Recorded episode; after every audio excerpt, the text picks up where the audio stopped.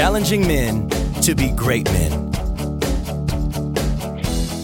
Welcome to the Great Man Podcast with your host, New York Times bestselling author, Stephen Mansfield.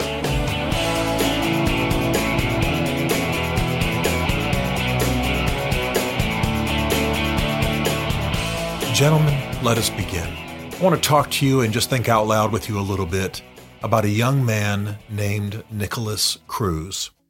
Now, you might not recall that name, maybe you don't recognize it, but this is the name of the young 19 year old boy who recently shot up a high school in Parkland, Florida.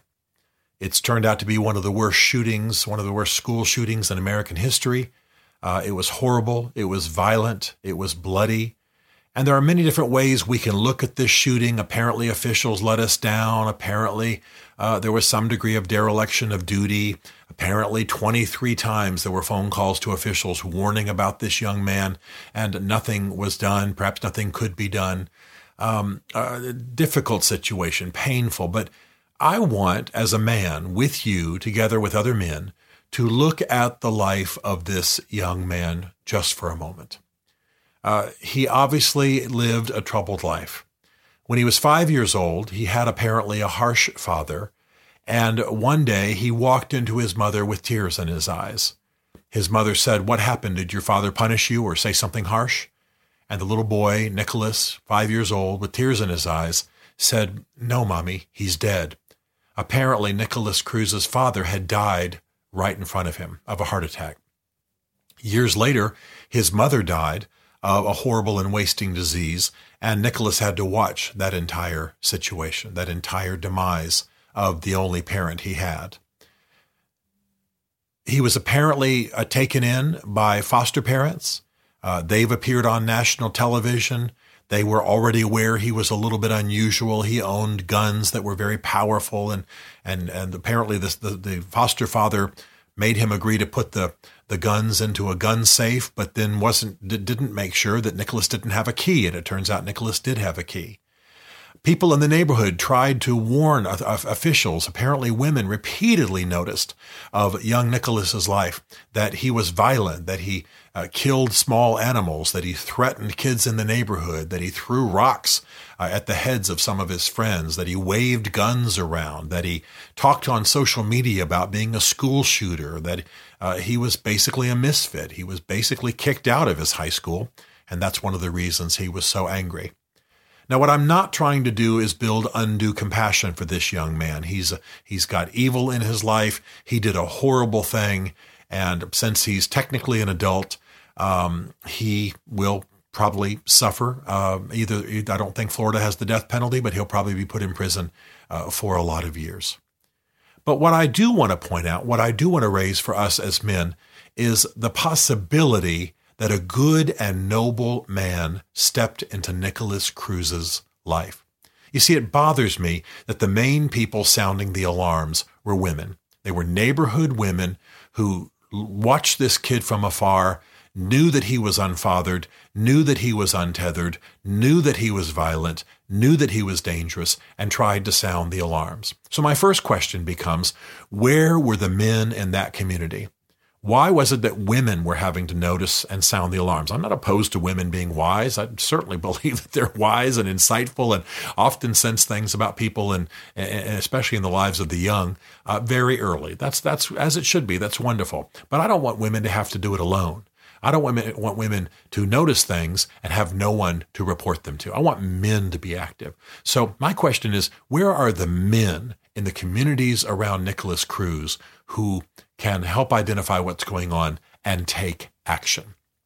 Number two, what would have happened if a man had stepped into Nikolas Cruz's life. Now, I know some folks will say, "Well, hey, there was a there was a foster father, and he was apparently uh, involved." But but you know, it's very obvious by their own admission that these foster parents uh, tried to make a place for uh, Nikolas, but but really weren't very much engaged. Uh, uh again, uh, he, they required him to put his guns in a gun safe, but then didn't make sure that Nikolas didn't have a key to that gun safe, and those are the guns he used to do this horrible shooting. So uh, I'm, I'm, not trying to pick on the foster parents who obviously opened their home and were trying to do a good and a noble thing, and now real now have said out loud uh, and in public that they they didn't realize they had such a monster living in their home. I mean, that's the tragedy. That's that's the kind of turning to darkness that, that's going to happen in this situation. But what might have happened if a man had gotten close to Chris Nikolas Cruz? What would have happened if somebody had buddied up to him? What would have happened if somebody had asked the uh, the great question from the Seabiscuit movie? What are you so mad about? What are you so upset about? What's going on with you? I mean, Nikolas Cruz was obviously acting out. He was obviously waving guns in the air. He was killing neighborhood dogs. He was torturing cats and frogs in his yard. I mean, he, he was a kid who was troubled, no question about it. And I'm not excusing any of it. But what might have happened if a man had stepped up and stepped into his life and begun to narrate his pain for him and begun to say, I understand what you're feeling and, and begun to make a difference. Not a distracted foster father, again, uh, as much as we might honor that man for uh, opening his home to anybody. Uh, in this day and age, that's noble. But but no one seems to have been close. No one seems to have understood what was going on. Even if that man, having pulled in with Nikolas, uh, realized that he was deeply troubled and needed help, and insisted that somebody give it, we probably would have avoided the shooting. So men could have made the difference. Men in the broader tribe, in the neighborhood, and then men nearby. Where were the men? I'm not trying to place blame on men in general. Uh, this kid bears his own responsibility. He's messed up and he's a murderer. No question about it. But what might have happened? You see, because my third point is that more so than terrorists from abroad, uh, more so than members of ISIS, more so than Muslim extremists. The people who are devastating our society are screwed up young white men. They're the ones doing the shooting. Uh, they're the ones who are doing the rape and the sexual abuse on campus. Uh, they are the ones who are doing more damage uh, than another type. And you know, certainly, if you listen to this podcast at all, I'm not defending ISIS for heaven's sakes. I'm just saying that within the shores of the United States, for example, Far more damage is being done by messed up young white males than is being done by the terrorists who get so much attention. And so, what we've got to have in our generation uh, is a movement of men who are stepping into the lives of young men, stepping into the lives of boys. I've quoted many times the African proverb I love so much, which is that if we do not initiate the boys, they will burn the village down. Well, at Parkland, at the school at Parkland, Florida, a young uninitiated man helped to burn the village down. At other schools, burn the village down. Time and again, college campuses, inner cities, burn the village down. That's what's going on. And so, one of the reasons we've got to have a surge, a movement of great manhood is so that we have a network, we have a family, we have a body into which to bring the boys. Where was the body of men in the community, in the church, in the family, the foster uh, parents' family perhaps, who could come around Nikolas Cruz and either help him heal and become noble of soul or contain him, challenge him, and even arrest him if necessary. In other words, it shouldn't have been terrorized moms watching this guy. It shouldn't have been distant men neglecting him. We could have made a difference. We need a movement of noble manhood. And I'm going to say something that's going to upset some of you, but my fourth point is this. Look, I, I, this I don't want to make this about guns. I don't hear about a shooting and, and, assume immediately it's about guns. But one of the things that men do is that men help to bring, I trust, reason and wisdom and protection of the community to public policy. Now, the fact of the matter is, and I think you already know where I am on guns. I own guns. I have concealed carry permits. I hunt. I shoot. I'm a, I believe in gun ownership.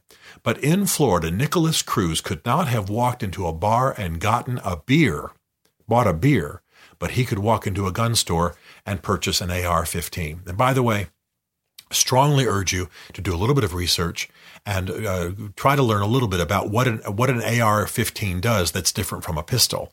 Uh, an AR 15 round is so fast, so rapid, so violent that it doesn't just make a hole in the human body, it liquefies the organs it passes by. Part of the problem at the Parkland school shooting uh, is that doctors, once they got to a stu- student's body, had nothing to repair. So you, you need to understand, get educated a little bit on what an AR, AR-15 does and, and how its projectile goes through the human body. I am not on the left side of this issue politically. I am not a person who is opposed to guns. I do not want to outlaw guns. I do want men to step up from their knowledge and experience in the military, in hunting, their concern for the community, their calling to stand guard over the community and tend their field. I do want men to insist that public policy make sense and that public policy is informed by good and noble and great men who are standing guard for the community. That doesn't mean banning guns, but it does mean some sanity.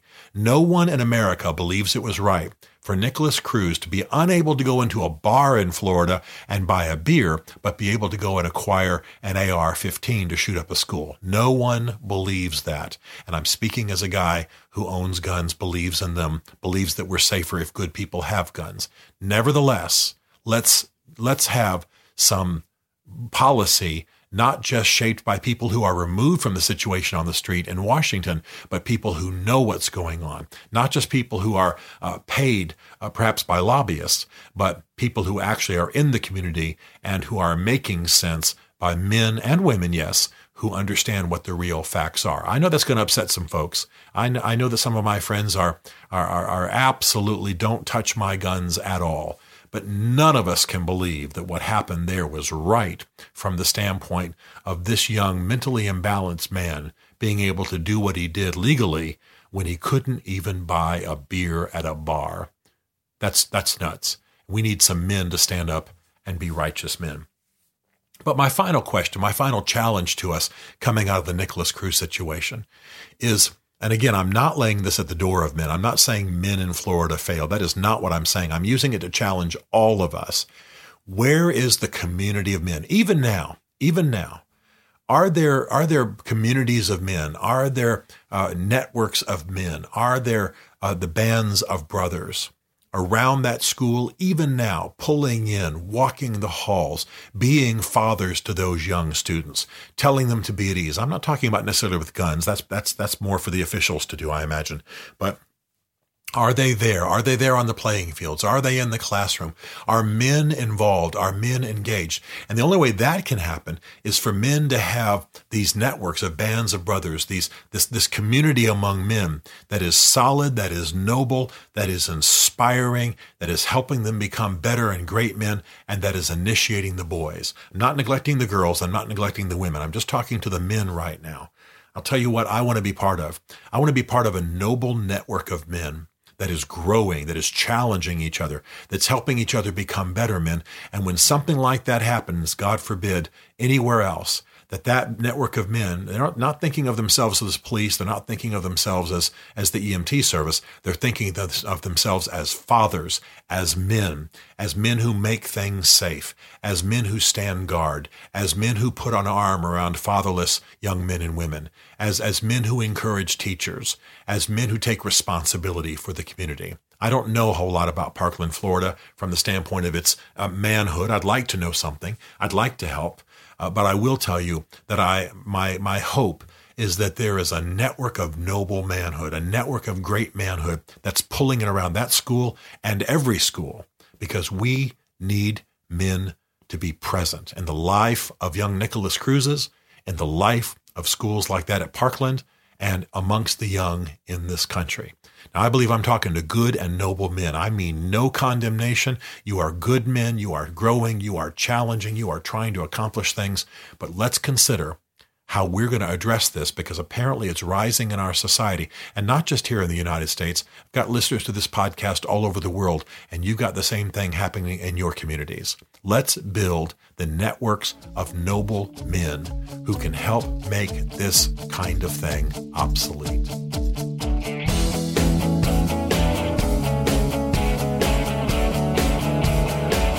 To join the Great Man community or to book Stephen to speak at your men's event, go to greatman.tv. You'll learn about Stephen Mansfield's two essential books for men Mansfield's Book of Manly Men and Building Your Band of Brothers, as well as some other great resources for becoming a great man. The Great Man Podcast is a Mansfield Group production.